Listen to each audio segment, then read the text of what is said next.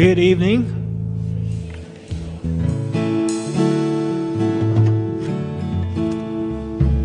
Welcome to Tuesday Evening Chapel. And also, welcome to our first chapel of 2012. Yeah. Happy New Year.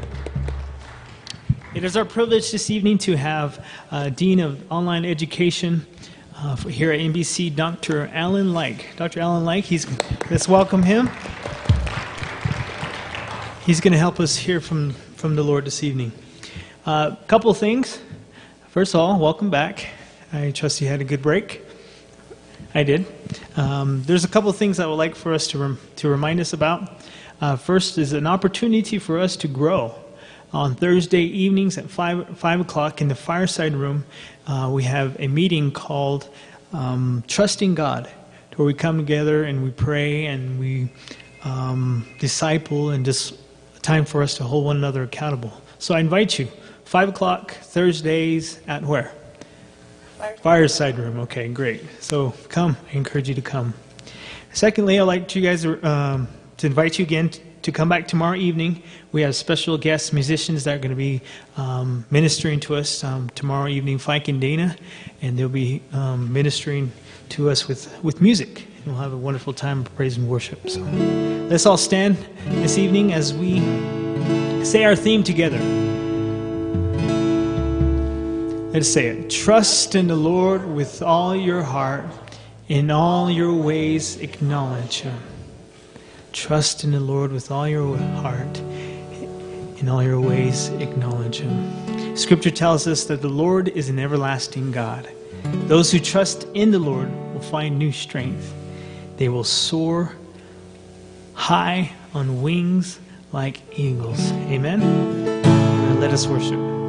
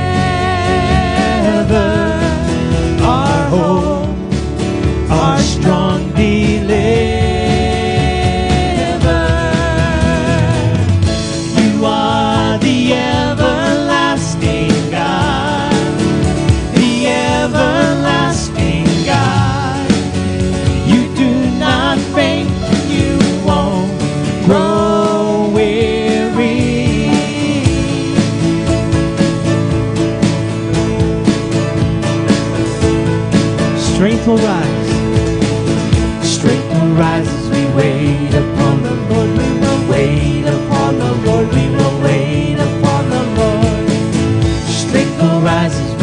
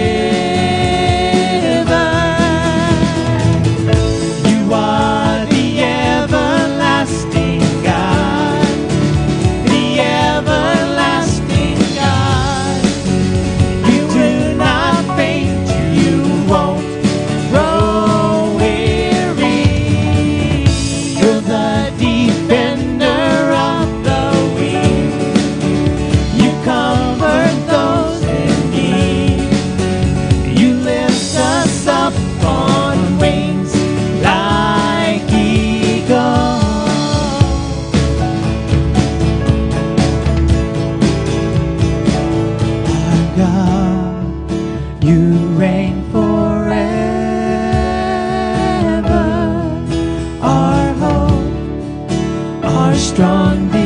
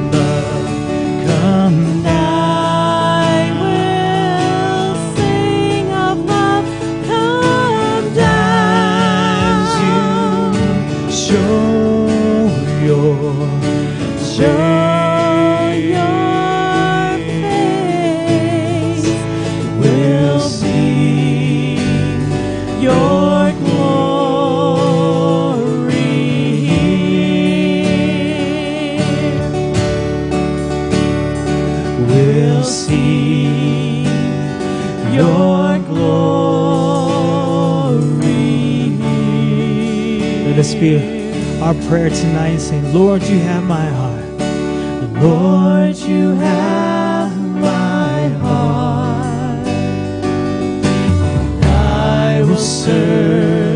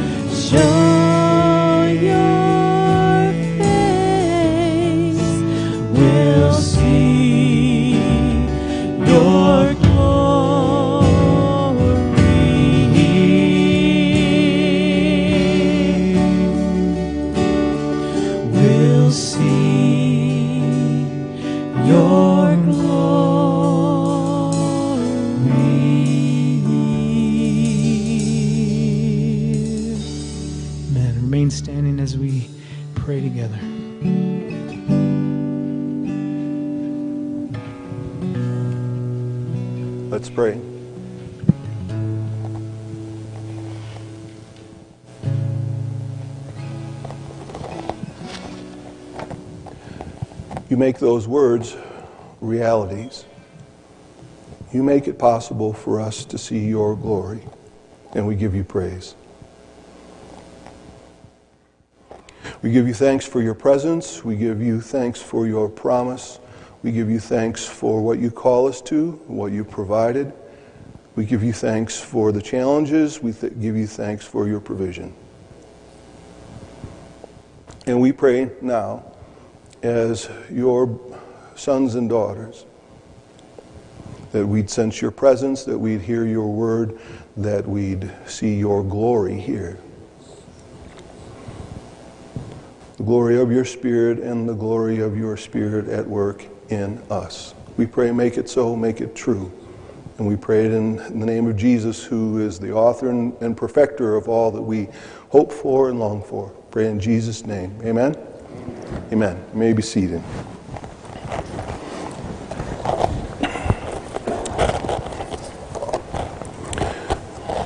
Well, this feels familiar. It's nice to see you. It's been a year, I think. Um, it's been a year. Uh, actually, a year ago this time, uh, I was asked whether or not I'd be willing to serve as the, the Dean of Online Education, and it's been a year. So, those of you that I recognize, hi, how are you been? And those of you that, that I haven't met yet, um, thanks for the chance to, to minister the word. Take the Bible that's in front of you and turn to the book of Proverbs. And we're going to do some work. We're going to take a look at um, the two verses that make up the theme for the chapel year. But I want us to, um, to hear the whole context before we do. So we'll start right with verse 1 in Proverbs 3.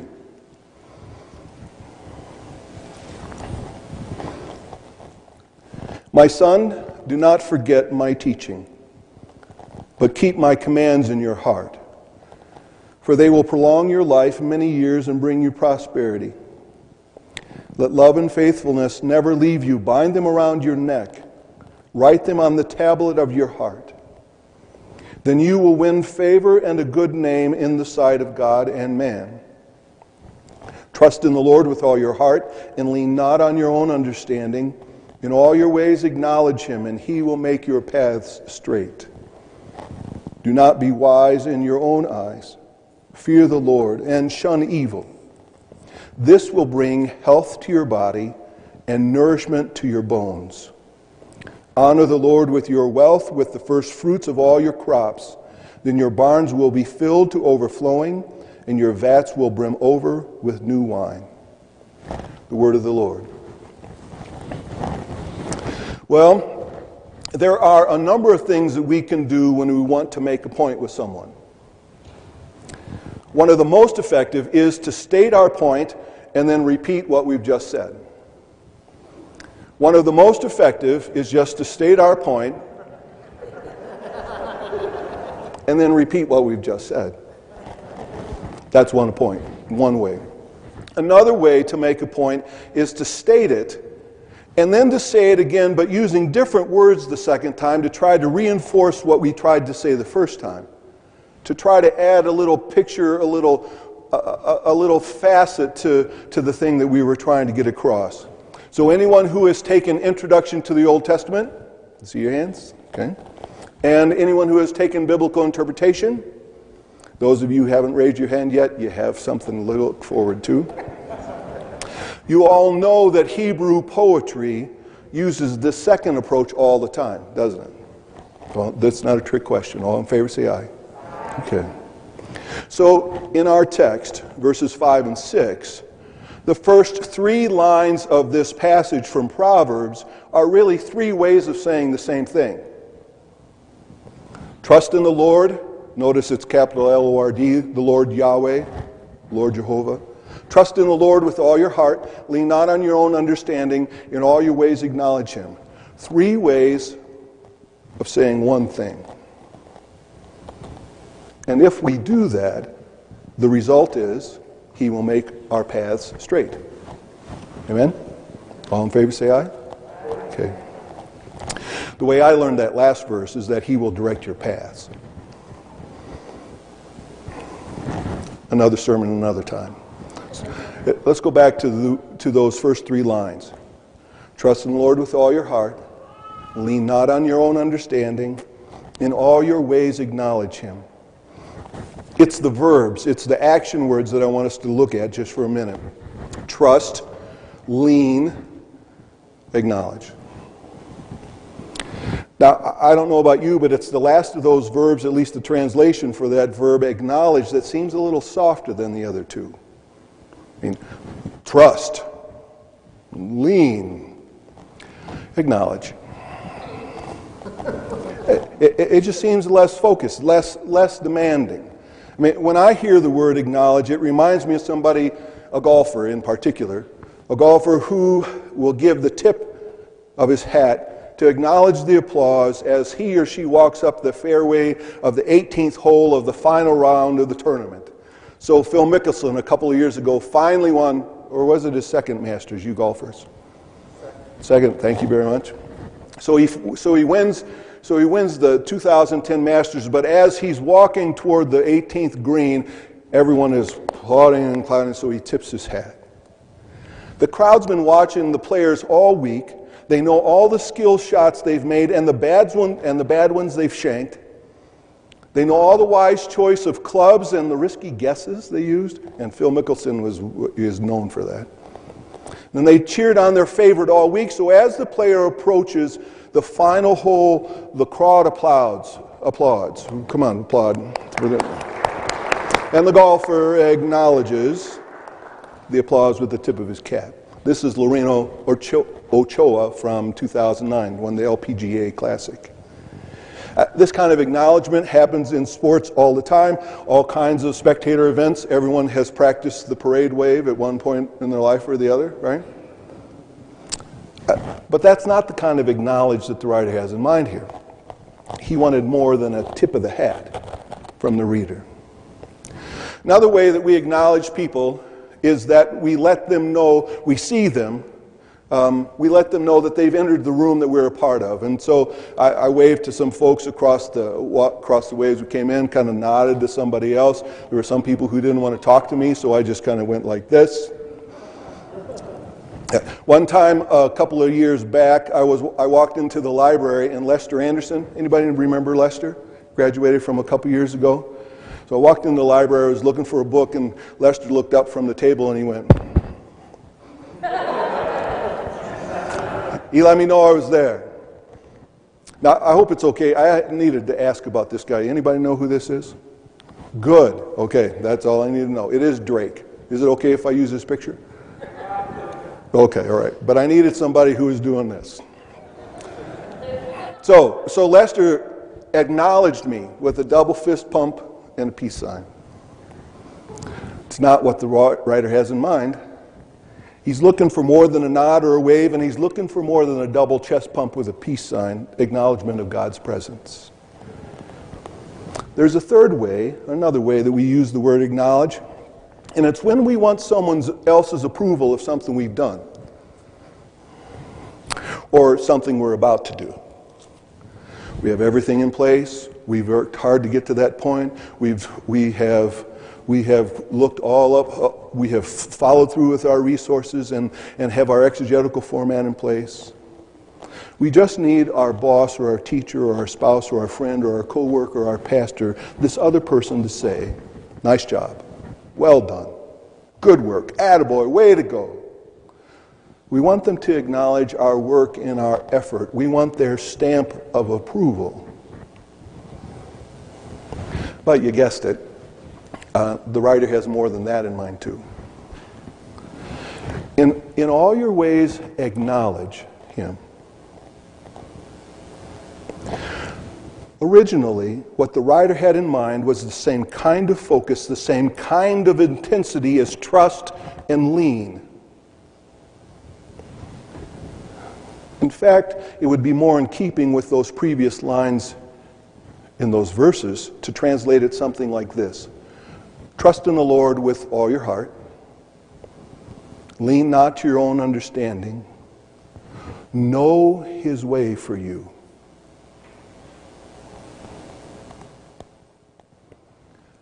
It implies the same kind of abandon that defines the word trust.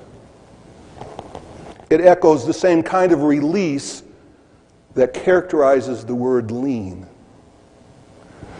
The word know here means a dependence on, a reliance in, an intimacy.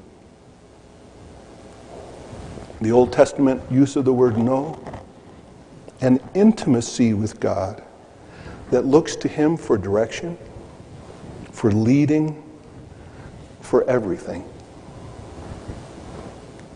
I found a prayer phrase while I was preparing for this, and the prayer phrase puts it this way Know him in all your ways, and he straightens your path. Know him in all your ways, and he straightens your paths. Now, what an opportunity. What an opportunity. The Lord Yahweh, the God of the universe, the I am, makes it possible for us to trust Him, makes it possible for us to lean on Him, to know Him. He waits for us to act. He waits for us to choose Him, to move in His direction. And as we do, He directs, He straightens our paths. Notice, though, notice that the direction of the path is not up to us. Where the straight path leads is up to Him. And the question is are we okay with that? Are we okay with that? Are we all right with trusting in, leaning on, knowing Him so completely that we'll go regardless of where He leads us?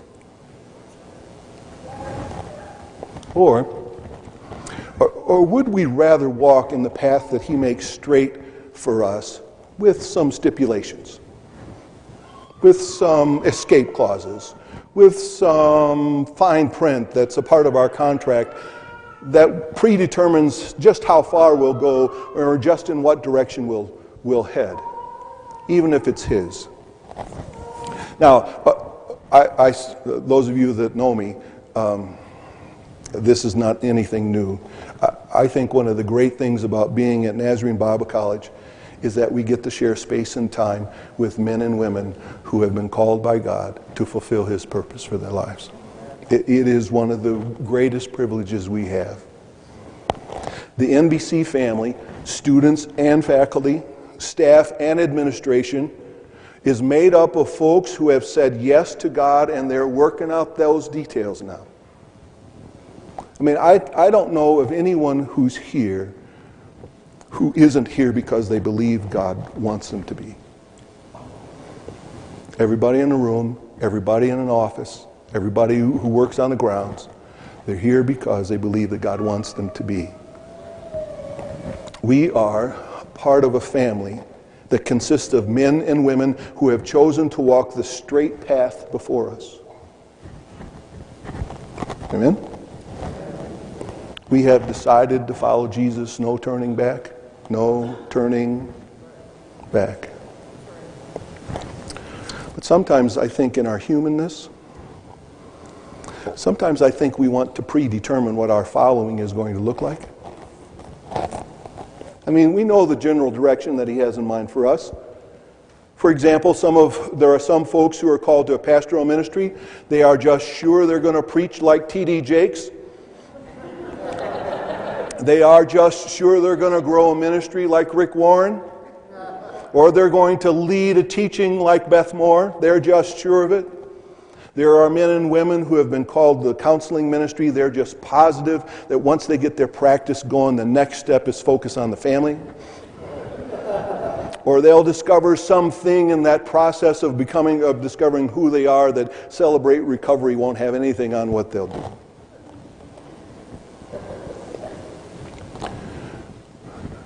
I've had enough conversations here long enough to know that we, when we come and say yes here, we still want to walk the path that God has placed before us with stipulations.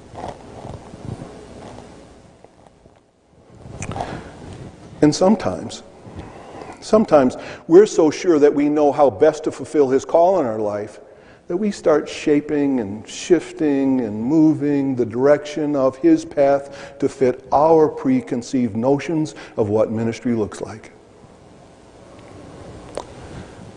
And it's not too long before we're not trusting or leaning or knowing Him any longer. We're headed off in our own direction and doing it in Jesus' name. Another challenge I know that we face as we walk in this path that He makes straight for us is that sometimes we try to walk two paths at the same time. We compartmentalize.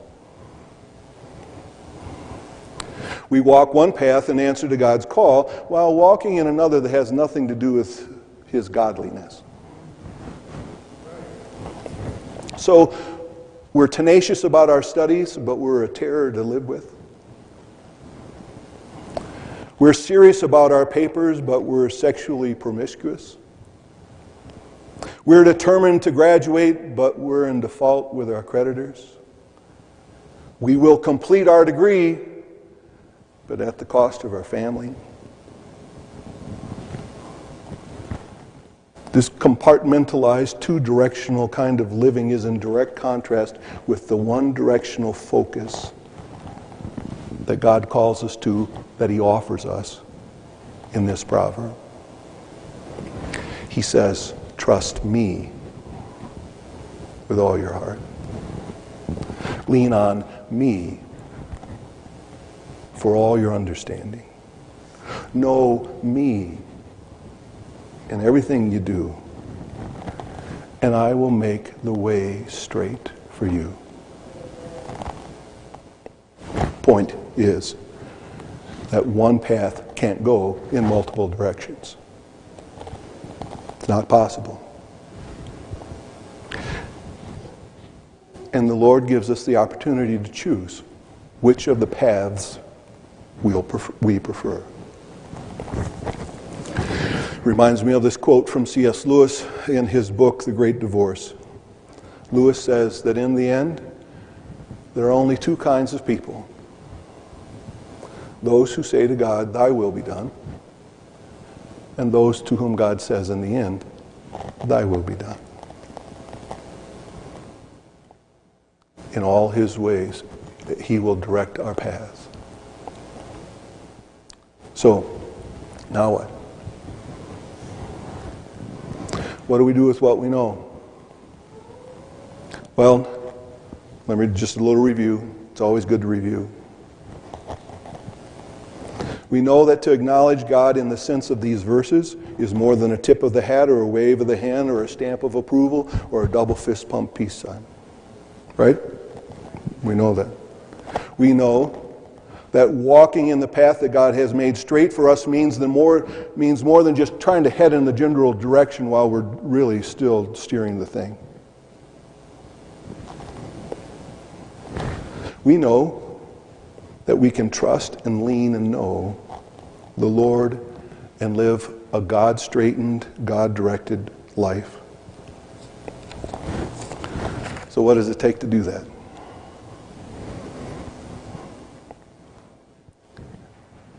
We have to yield our hearts.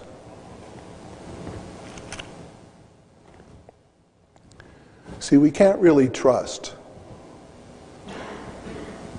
We can't really trust unless we open our hearts. Not to Him, not to anyone. We can't really trust unless we open our hearts. We, we can't really lean on somebody if our hearts aren't willing. We can't really know and be known by God until we yield our hearts to Him. Now, everything else, the repurposing, the resolving, the renewing, the revising, everything that will require change in our lives if we're going to trust and lean and know the way that this describes, all that comes.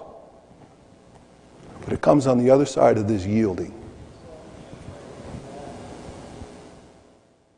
Because otherwise, we're just doing it from here.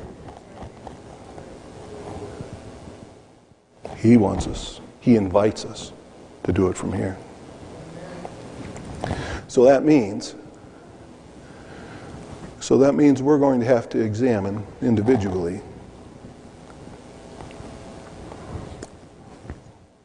we're going to have to think about consider the reasons why we're not trusting him why we're not leaning on him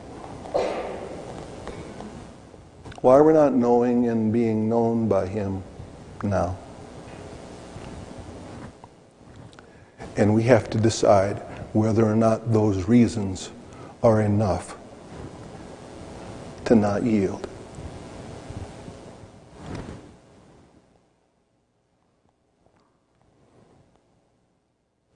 I know we're willing to tip our hats. I know you're willing to move and come here. but are we willing to yield? I want us to close with a song if the musicians will come. It's a song that I could sing every other week, sometimes every other day. We're going to close with a song that if we, when we sing the words, if we'll mean them, that will put us along the way of yielding our hearts to the Lord. Stand and let's sing, I give you my heart.